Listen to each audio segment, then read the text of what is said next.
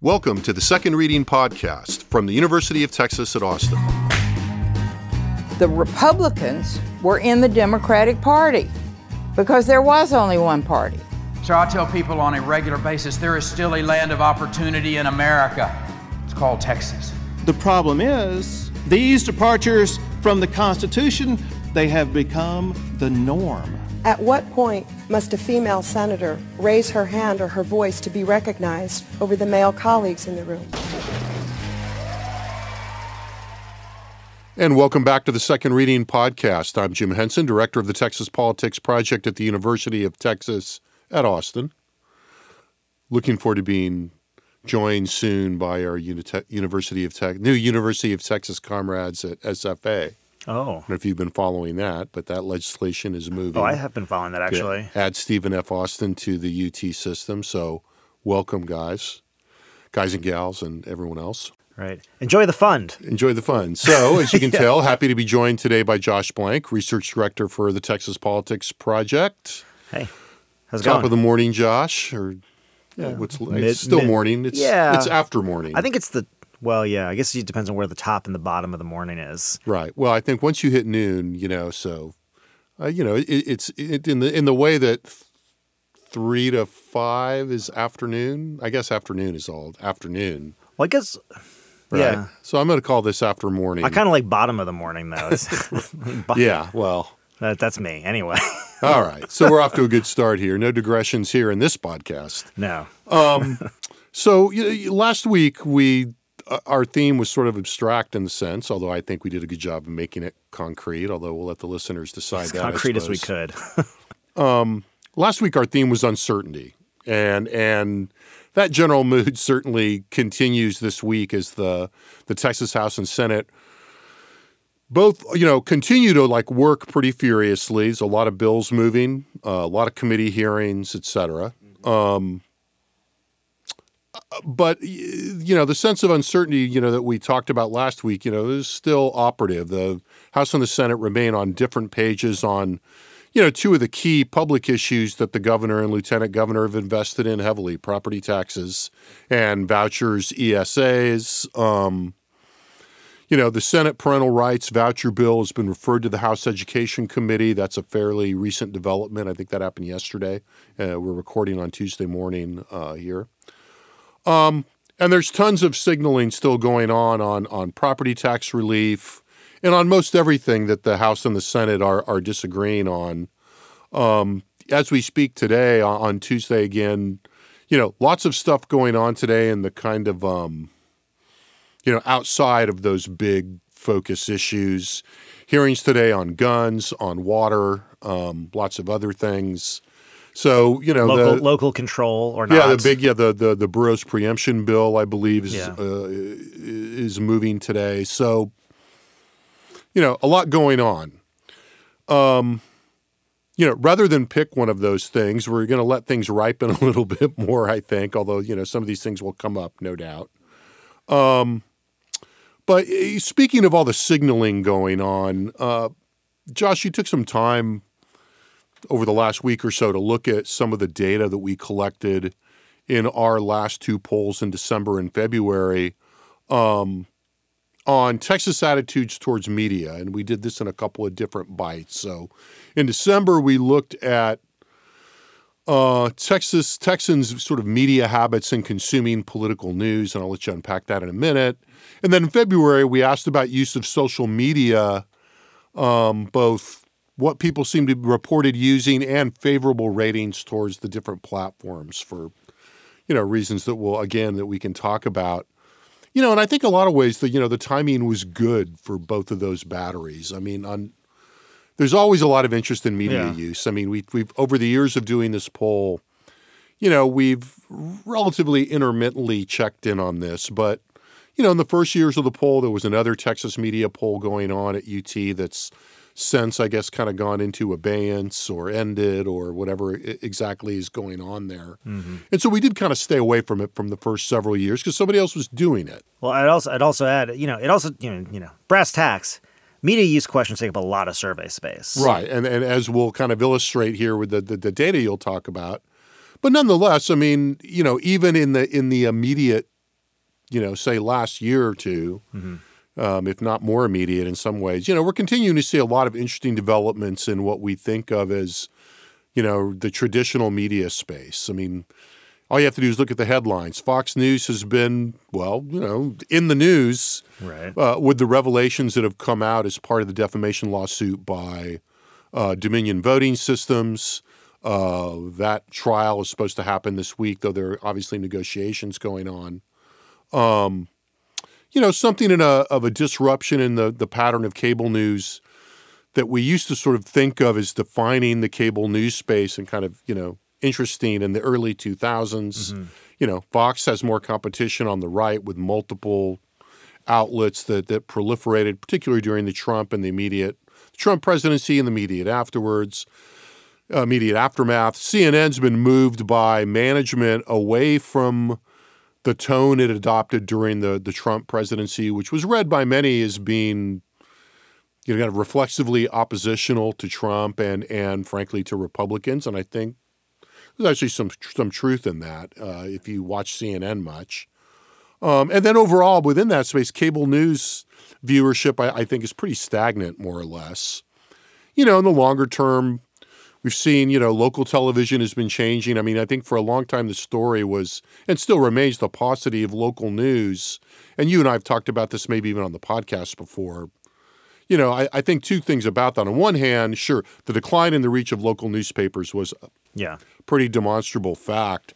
I think local television is more, more complicated in the sense that, you know, even talking to journalists, it's often been considered kind of the, you know, the ugly stepchild of the news environment. And yet there have been interesting things going on there with the consolidation of these big local ownership changes that now exist. You know, it used to be you had a local network affiliate. Right. That's kind of, you know, what you needed to know. But now there's this whole other cross, you know, sort of, you know, ownership factor of these big conglomerates that have been consolidating local news markets over the last decade or so. Right. Um, you know, in Austin, the, you know, the recognizable brands or even, you know, Texas writ large, you know, Nexstar, Sinclair, Right. um, uh, Gray Television, though not as big in Texas. Um, companies like that. Social media environment also pretty dynamic, and it, this is where there's a real, you know, we could look at the sh- at the longer term, but certainly in the short term, if you think about how you know Fox Fox News has been in the news, Right. Twitter, Elon, you know, the Elon Musk purchase of Twitter has put Twitter relentlessly, you know, probably only intermittently in the national news, but certainly in sort of our circles. Well, Elon Musk, who did an interview on Fox News last night. right, right. Uh, uh, you know, Musk is just you know, there's so many different things going on with him, but Twitter is certainly the thing that, you know, uh, in this space, his purchase of Twitter has been a real earthquake, I think, and his seeming reshaping of Twitter according to you know. What do you want to call it? Dispositions, impulses, political whims, I- neuroses. I, you know, I don't know. Yeah. Um, you know, the massive burst of attention to TikTok, first because of its rapid use, you know, and and and it's, you know, the explosion in use, sort of a spoiler alert here, by young people, mm-hmm. but also just the general. I mean, the rapid, I mean, the, the user base of TikTok is huge, Yeah. international. Fold into that the the issue of Chinese ownership stake, very much in the news. And that all comes, you know, in the wake of, you know, you, you were saying before the podcast, the kind of you know, the attention to Facebook, its handling of the 2016 election, but even before that, Yeah. I mean, It's you know, questions about Facebook's generally. algorithm and you know whether Facebook was doing harm or good, you know, to the to the polity, et cetera. So there was a lot going on that kind of drove us to to ask some questions about these things. So let's unpack some of what you found as you were, you know, once you took time to process these batteries. And it's there's an there's an interesting kind of insight in terms of our, you know, we kind of did these. They were interesting. Took us a while to get back to them, right? Yeah, well, it's one of those things where I mean, we didn't want to wait too long, but also, uh, you know, ultimately, like it's sort of something mm-hmm. that just keeps coming up, right? Yeah. And so it's definitely worth worth checking in on. I mean, one of the interesting things I'll just sort of start off with, and then we're not really going to talk about again, is in this long list of sort of media sources for news. If you're listening to this right now, you're part of the 15% of Texas voters who say that they listen to podcasts as one of their sources of political news. But I think that's really important here. You know, I think Right. like one of the things that I, I think happens a lot, just in politics generally, is that the people who pay attention to politics seem to have some really kind of interesting, sort of un, underinformed or or motivated ideas about what the rest of the public is doing, thinking, Right. how they're approaching things. What they know, what they don't. Yeah, and Yeah. so and so what's I think kind of just in, on its face, I mean, what's useful about something like this is just to take a step back and say, okay, you know, let's let's update our assumptions a little bit about how the electorate is engaging with political news and media. And then further, there's this other piece to it, which is you know a little bit more complicated. And I didn't go too deep into this, but you know, how do like usage patterns and you know overall views relate? Because ultimately, you know, I think at this point, what's kind of become apparent, I think in in the recent era, more, you know, I mean. I don't know. It's say more prevalent is this idea of sort of like reluctant usage. I mean, you hear it a lot from a lot of people where they say like, "Oh yeah, you know, I hate Twitter," and it's like, "Are you on Twitter?" Yeah, I'm on Twitter. Yeah. You That's know. how I know I hate it. Yeah, and there's a lot of people And who I talk, can't get enough. and you hear a lot of people talking about like, "Oh, I'm going to get off this platform or that," and some people do, and some people don't. And so I think this was a really interesting time to kind of ask this this set of questions. So, so let's let's you know start off at thirty thousand feet, right? I mean, you were talking about local television consolidation, and you know, in some ways, them you know, local television being something of the you know the. I, I guess I shouldn't say. Yeah, I'll, I'll just say. said it, but- Did you say redhead stepchild? I, said, step- I think I said ugly stepchild. Oh, ugly stepchild. Okay, well, let's just leave it that alone. the stepchild of the media environment. But the thing is, is and this is something that we found consistently. We've been finding this over time.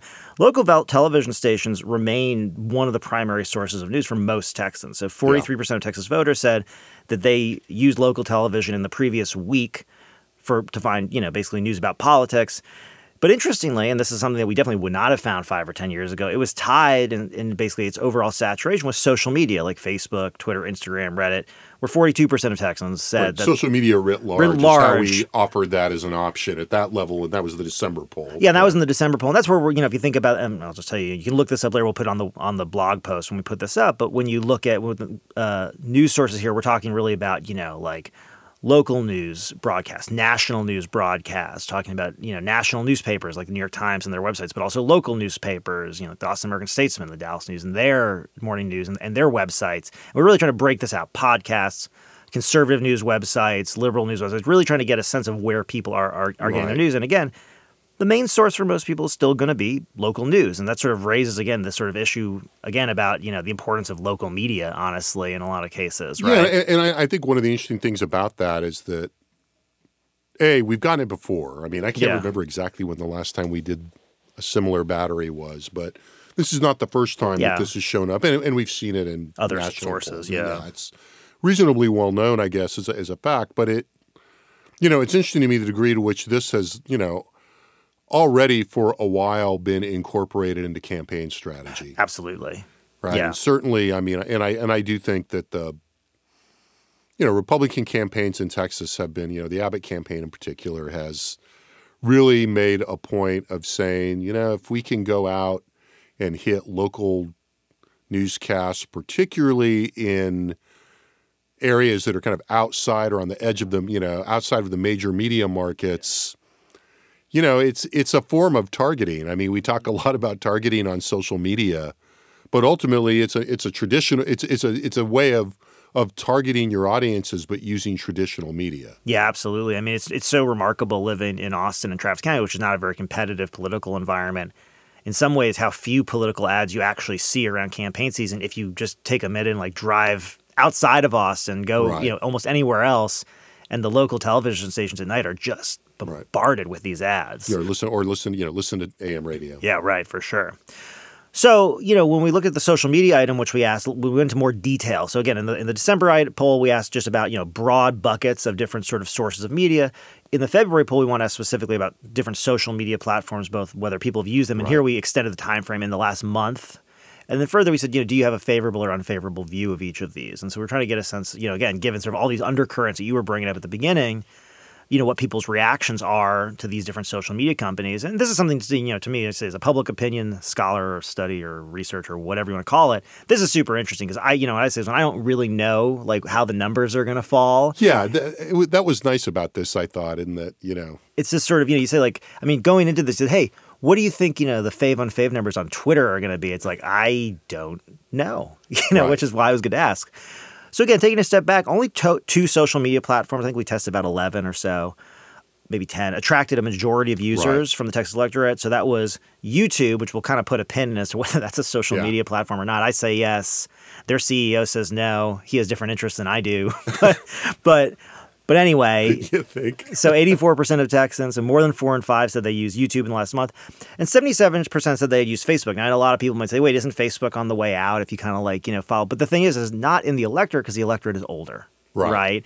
And so that's something to consider here. And we'll kind of come back to as we go into some of the groups. But, but, you know, Facebook remains, you know, just one of, you know, the most sort of widespread social media applications Right. across the electorate.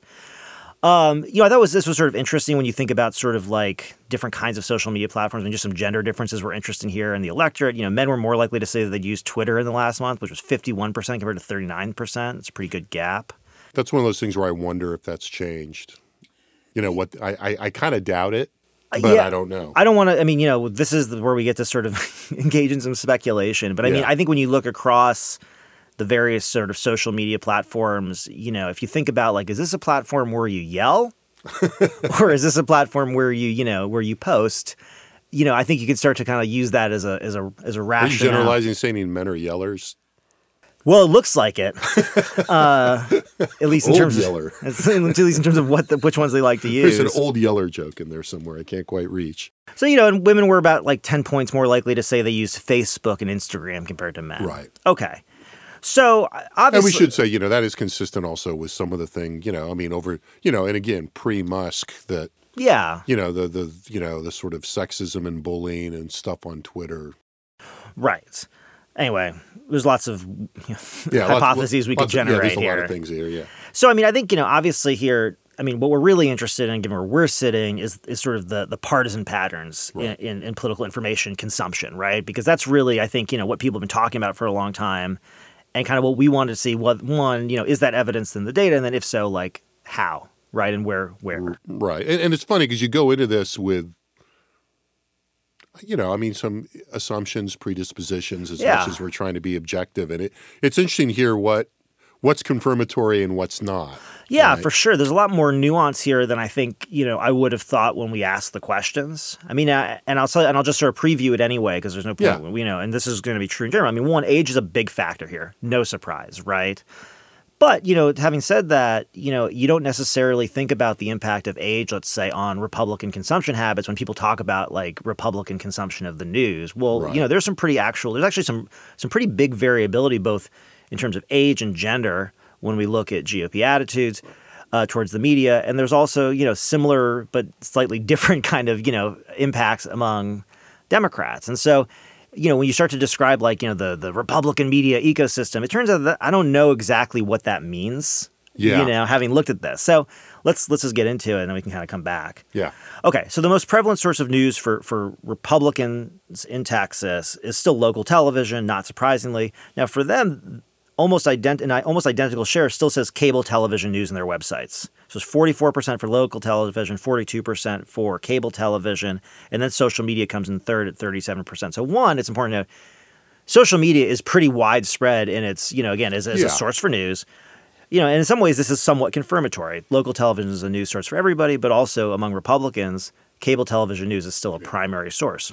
But then you start to see, like, well, what if we dig into that a little bit more? And it was interesting, right? I mean, number one, I thought this was very interesting. You know, Republican men uh, appear to be significantly more likely than Republican women to get their news from what we might think of as traditionally conservative sources of news, like cable television, uh, 50% of men compared to 35% of women, of Republican women.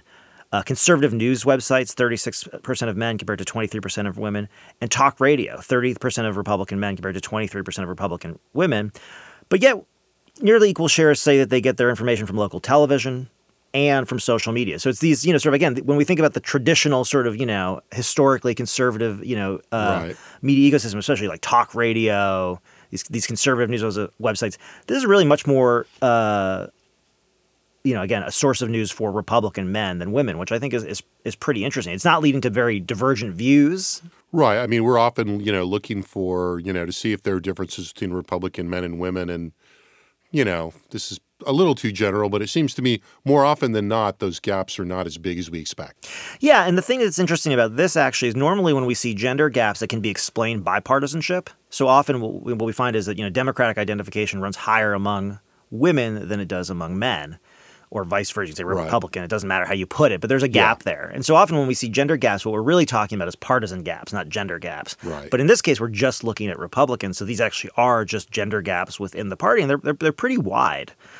Um, so I mean, it's just sort of an interesting finding about you know the media ecosystem, you know, especially among Republicans. That already by gender, you know, if you're trying to reach out to Republican men, you know, there's some some big targets out there that aren't necessarily as big for Republican women. Yeah. Now, looking on a little further, looking at the social, you know, reactions to social media, uh, you know, YouTube was the only social media platform, as we'll call it, viewed favorably by a majority of Republicans, and there it was only 53% who said they had a favorable opinion of YouTube. No more than 36% of Republicans said that they held a positive view of any of the other social media platforms tested. This included Facebook, this included Twitter, Snapchat, LinkedIn. It also included Truth Social, Parler. So, I mean, we were trying to get a pretty good spread here. Uh, and and ultimately, you know, what you find is is that in general, it's not. I mean, one thing you might take away from this, I think, is that it's not even so much that Republicans have a problem with TikTok; it's that as a group, Republicans have a problem with all of it. Yeah, which is, you know, I you know, I've been mulling that and I'm still not quite sure what to make of it. I'm I'm I'm wondering if there's a little bit of a, you know, dynamic here that's akin to antipathy towards negative ads. It's interesting. What do you mean by that? Well, what I mean is, you know, people say they hate it, but they use it Yeah, yeah. Well, I was thinking. kind of thing. And I, you know, and I don't, and the use data doesn't necessarily ground that, but I, it's you tough. know, I don't know. I, Yeah, I mean, I think once we go through the Democratic views, it'll be interesting to come Yeah. back to this question because I'll just add two things we can come back to. I mean, one, I think of like whatever is the inverse of like a halo effect. I mean, it's almost like because there's this sort of negative attitudes towards some social media, Right. and that's really prevalent, and because use is not that high, especially among older Republicans, Yeah. then all of a sudden does that imbue sort of a negative response to everything? And then I'd also say generally, regardless of what party you're you're you're a part of, there's also just sort of a central body of evidence and information that's kind of going out. I think increasingly it says, hey, you know, this isn't good for kids. Any of it, like none of it is good for oh, anybody. that's an interesting, yeah. And I think that's sort of, you know, in this sort of environment we're in right now where we're talking about what kids are exposed to a lot as a major sort of political ploy, it is interesting that at the same time, there's a lot of studies that kind of have been coming out saying, you know, really social media of any kind is not really good for like a teenager. right. And so, I mean, I don't know, but I'll just sort of throw that out there. But I'll tell you We'll what. put a pin in that. Yeah. Well, but I'll tell you what. uh, you know, ultimately, Republican voters who are under 30 and in, to a lesser extent, maybe under 45, hold much more favorable views in general than do older Republicans. So, for example, Right. as much as TikTok has been in the news as sort of an object of scorn, and especially among Republicans, Suspicion, danger. whatever word you want to use, Yeah. a majority of Republican voters under 30, 52%, said that they held a favorable view of TikTok, but no more than a quarter of any of the older cohorts among Republicans, right? And so again, that's sort of one of those, you know, not surprising, but the gap is interesting, you know. Uh, and we've seen this before, I think, in, in the in you know, I think in the Republican electorate where there are there do tend to be differences when we look at the youngest cohort of Republicans Yeah. who are the older on things like climate change. Right. You know, on some of Little these other- pockets of, yeah. Yeah, of just you know, I mean, honestly, you know, the the time, right? I mean, everybody comes of age at a different point of time, and you know, ultimately, you know, these Republican voters are still young people, and they're young people before they're Republicans. And ultimately, if they're engaging with you know a platform that their peers are engaging with regularly, and this is the way that they you know do whatever, engage, express. I mean, like you know, Right, it's going to be hard for their Republicanness to Yeah, be- outweigh that. be like, why- you know- in a lot of cases. Yeah, I mean, you know, I just think, you know, think about when you were 23 and when whether you were thinking more about like, you know, your presence in front of, you know, let's say, you know, phys- probably physical objects of desire on the one hand Yeah. and and on the other hand, you know, your concern about a growingly powerful China. Right. I don't know. I think I, I you know, most of us probably cared about the Or the cognitive impact it may be having, it may have had on you as you were growing up or something. Yeah. right. All right. Feels so, fine to me. yeah Well, that's, yeah, exactly. So, okay. So, Democratic media use and views. Let's talk about that and we can kind of come back around. So, you know, across the board, Texas's Democratic voters showed a greater variety in their media consumption habits than did Texas's Republicans. So, social media and local news were a source for 50% Yeah. uh, of Democrats, but also almost a majority, 44%, uh, said they, they looked at broadcast television news and their websites for information. 41% said cable news, uh, you know, in their respective websites. A third still said national newspapers in their websites, and even a third said local newspapers in their websites. So, you know, there's just tends to be a little bit, I wouldn't even say that Democrats are out necessarily consuming more news, but there seems to be less resistance to a lot of the traditional sources of news that are out there, which makes a lot of sense given, you know, the conversations Right. that have gone on. You know, a majority of Democratic voters said that they'd used four social media applications as a source for news in the previous month in our February poll. Twitter was 50%, Instagram was 56%, Facebook was 78%, and YouTube was 88%. So just in general, you know, if you think about like the different, I mean, you're talking about Republicans really leaning on local news and local news broadcast is a good place to reach voters, especially outside of major cities. You can see why, you know, when you hear about Democratic investments in campaigns, there's so much of it is about digital advertising, digital targets, Right. of because, you know, ultimately it's going to hit a lot That's of where the- Democratic yeah. voters. Yeah. Okay. Having said all this, Democrats hold only a slightly more positive view of social media platforms than the overall electorate. Uh, you know, three quarters hold a positive view of YouTube, which is really the outlier in a lot of ways, Right. for I think reasons we could talk about or not.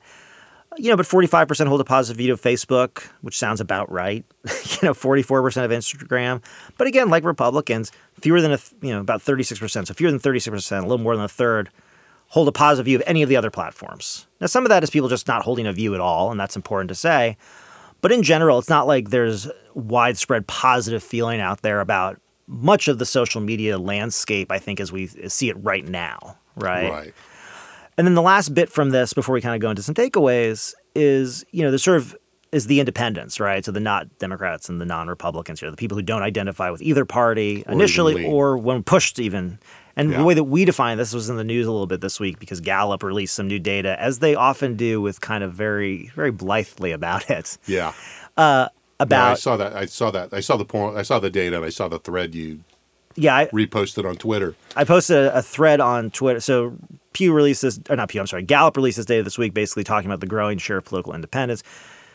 The, de- the definition of political independence is something that political science talk about a lot. Scientists talk about a lot.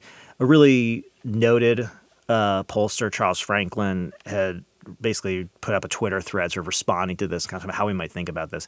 All very interesting. When we're talking about political independence here, Right. we're talking about the approximately 10 to 15% of voters who don't identify with either party initially, and when pushed, do not identify with either party. These are the people who remain. Um, the main thing to know about political independence and media consumption is they consume less media than do partisans, for the most part. There's a couple of instances where they may, you know, consume a little bit more of other types of media, but uh, you know, ultimately, no more than 31% said that they consumed any of the 14 sources of media that we tested for news in the previous week, right? So no more than a third. You know, this is honestly, you know, this is surprising to people, but just you know, this is a, a sort of I think a foundational characteristic of independence, which is often they're not going to be as engaged with politics as partisans, right? And some of that you can think about where the causal errors go on that, which directions they're going, but it should make a fair amount of sense that you know if you pay a bunch of attention to politics, it's odds are you'll pick a side at some point, Right. and if you don't, it's kind of easier just not to. Yeah, I mean, I, you know, I've always thought that what's at work, what's it? I mean, there's an interesting idealization at work in both mm-hmm. the subjective sort of declaration of being of political independence mm-hmm. And the outside assumptions and you know, I mean, people you know I think confuse being politically independent with being you know an active independent thinker, Right. Well, some people, well, and some are. yeah, some are or think they are, or But as this shows, I mean, there's you know, there's there's not a lot of engagement. You know, what do you what do you? I mean, I, you know, I've been kind of thinking about,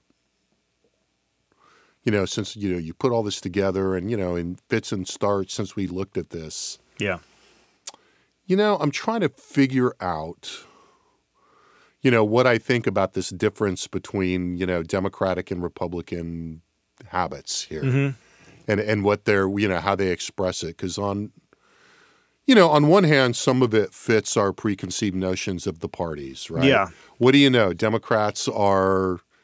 You know, kind of more eclectic in their media sources, a little, you know, spread out a little bit more. You know, Yeah. in some ways that, that that looks not unlike the most important problem batteries yeah, it's an interesting way to. Well, you know in that Mm-hmm. in, in a sense right i mean a little more active a little you know a little less monotonic Yeah. you know um in some ways i'm not sure what the explanation for that is in terms of media habits among republicans though yeah, I mean, I think you know. i mean you know there's a lot more digging in you know I, I haven't looked much at this like by intensity and i think that would be interesting No, but I mean, I think you know part of what is sort of. I mean, there's the part And of the it. independent thing makes a lot of sense. but- Yeah, I mean, I think there's there's part of it that's, you know, I think pretty explainable, and some of that is just in the different demographics of the parties. Well, I was going to say, you know, you know, you were kind of, you know, you're you're waving at that there a little bit. I'll just say it explicitly. I mean, you know, I think that the fact is the fact that Democrats, the Democratic Party tends to skew younger.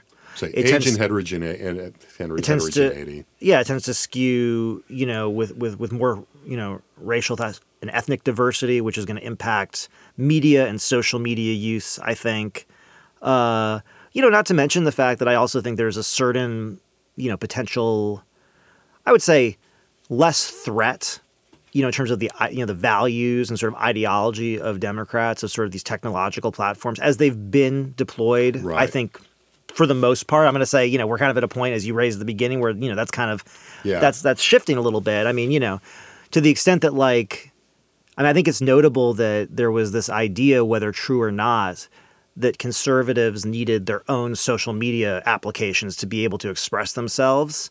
You know, I don't get the impression that like Democrats or liberals have felt that they, you know, are limited in their ability to express themselves on the existing offerings. Yeah. So I think there's a lot of reasons, you know, I think you can see that. You know, having said that, you know, there's also kind of just interesting differences within the parties that were really kind of the most surprising to me. You know, I think having, you know, grown up during the cable news, you know, revolution and this idea of, you know, cable news being this big behemoth, it's really interesting to look at this data and realize one, you know, it's not it's not a behemoth. It's not even that, you know, cable news isn't a behemoth. It's just it's not even a behemoth within sort of the Republican ecosystem. I think that's kind of what was one of the more surprising Right. results here is that, you know, yeah, everybody knows that Fox News has competition now. Got it. But like, you know, to really sort of put on paper the fact that, okay, but social media and cable news are basically, and, and local news are all kind of at an equal level of saturation within the Republican Party. But also, once we dig into that, it's like, is that going to be the same across the Republican Party? The answer is clearly not, right? And when we look at like use patterns, social media use patterns, you know, amongst Republicans under 30, and in some cases under 45, compared to older Republicans who really are, you know, the core of the party is usually, you know, an older, you know, whiter base. That is, those are two different media universes. I mean, to well, it's lo- funny you would say that because I was kind of wondering also though about what the connective, you know, there's also connective tissue between those that, well, you know, I mean, I mean, the use, you know, calling it a media ecosystem is actually like helps, yeah, you know, I mean, in other words, if you watch just random, you know, mm-hmm. if you watch Fox but you're not on Twitter, right. that doesn't mean that, you know, you're not Yeah. you know, the people on Twitter aren't getting being fed by Fox, and the people on Fox aren't being fed by Twitter, No, absolutely. And it's not like you're getting which we've necessarily. been seeing in spades. Yeah, you're not. I mean, I think that's a really important point. You know, you're not getting different messages Right. per se. I mean, you may be getting sort of different levels of intensity, right? Yeah, I mean, it would be interesting as we, you know, if, if we were to take the time to parse this out more, we'd have to probably replicate it a little bit more. But, you know, to see if if there are detectable clusters within some of these pockets. Well, you know, you're raising, you know, part of the issue too about like why these media consumption questions actually like why we don't do it too much. I mean, and it's and it's not it's not because like oh we don't want to do the work.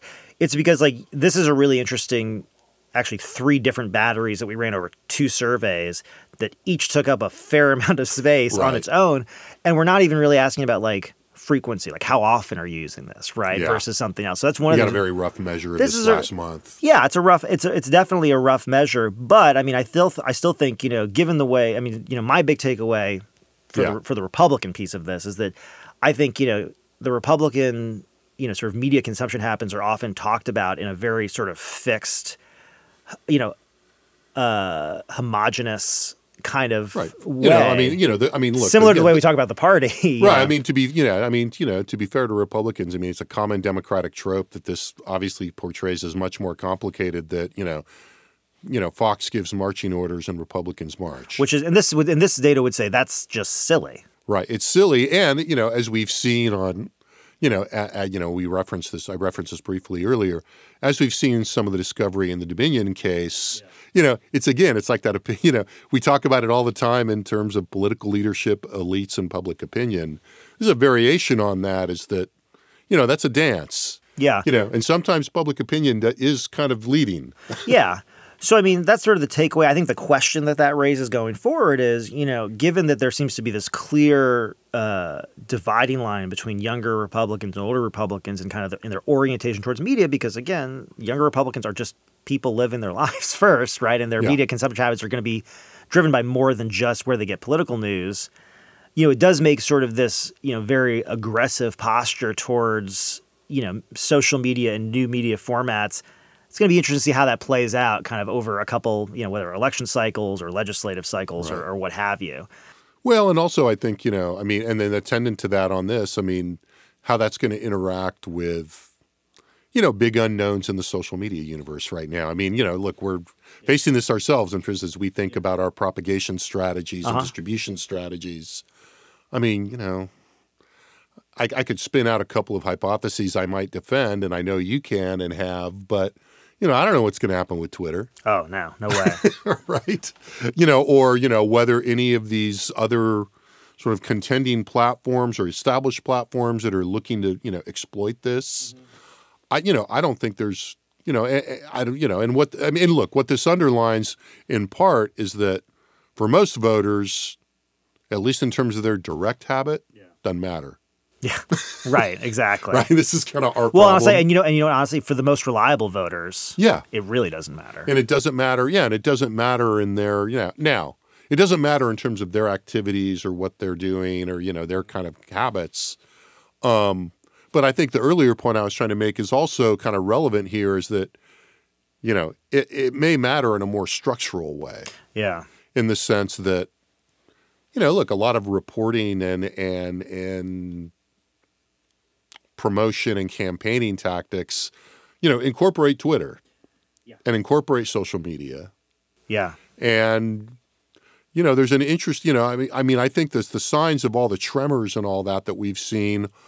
You know, are kind of present here when you look at a lot of the patterns that you've talked about here. I mean, um, you know, one of the surprising things that I think flew in the face of conventional wisdom a little bit was sort of age in Facebook, right? Yeah. Because I think the conventional wisdom is, you know, Facebook is where you know my parents or my grandparents go to do social media, right. now,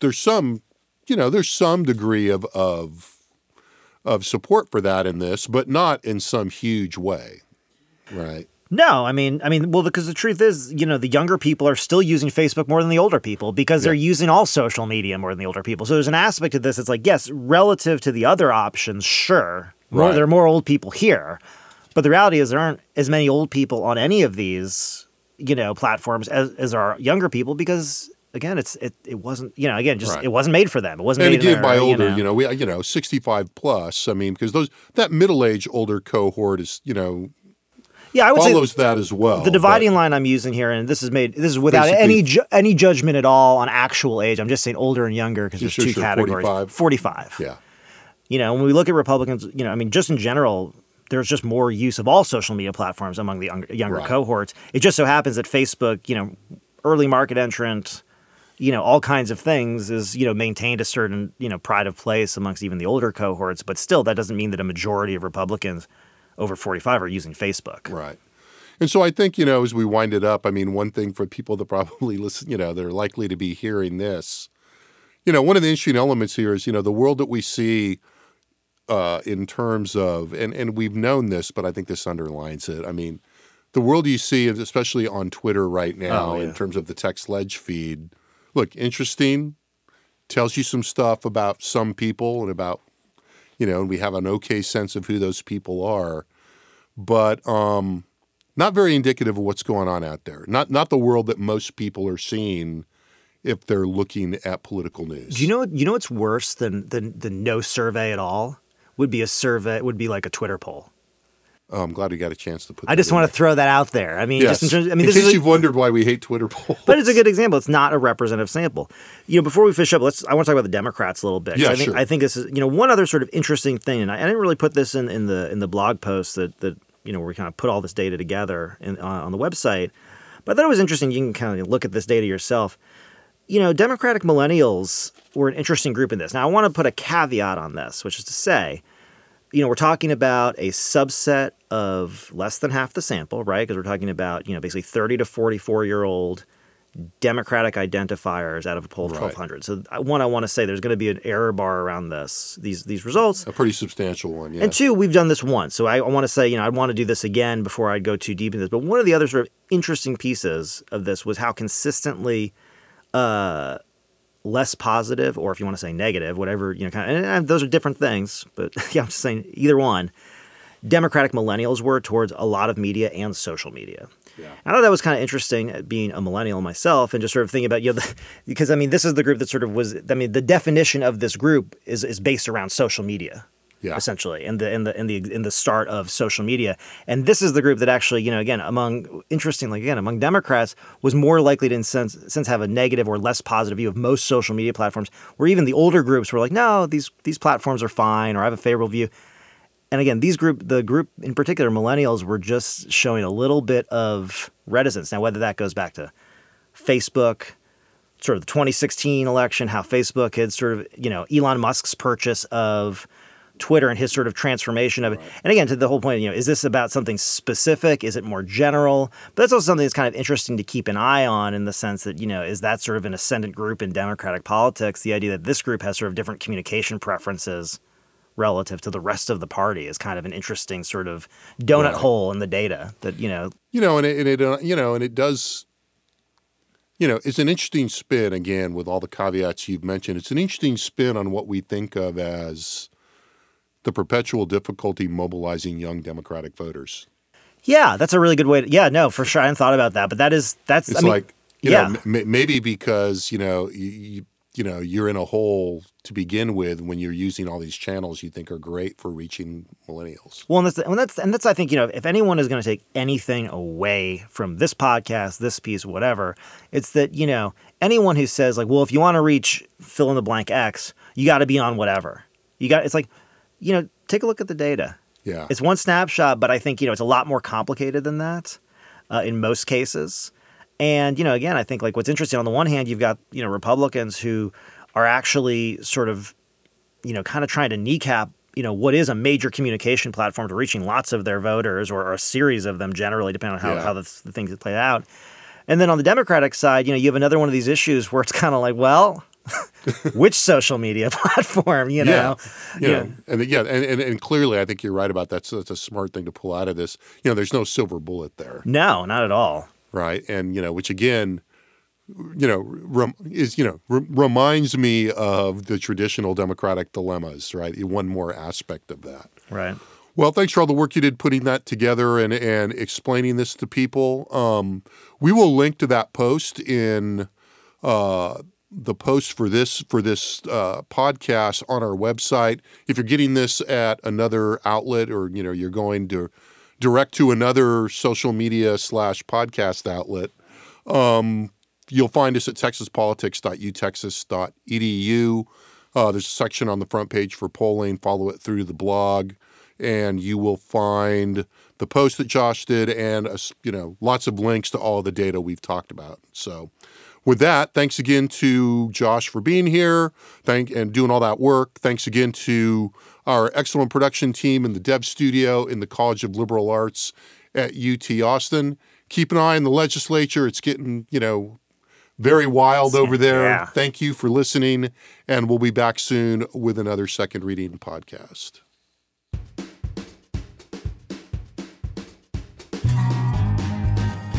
Second Reading Podcast is a production of the Texas Politics Project at the University of Texas at Austin.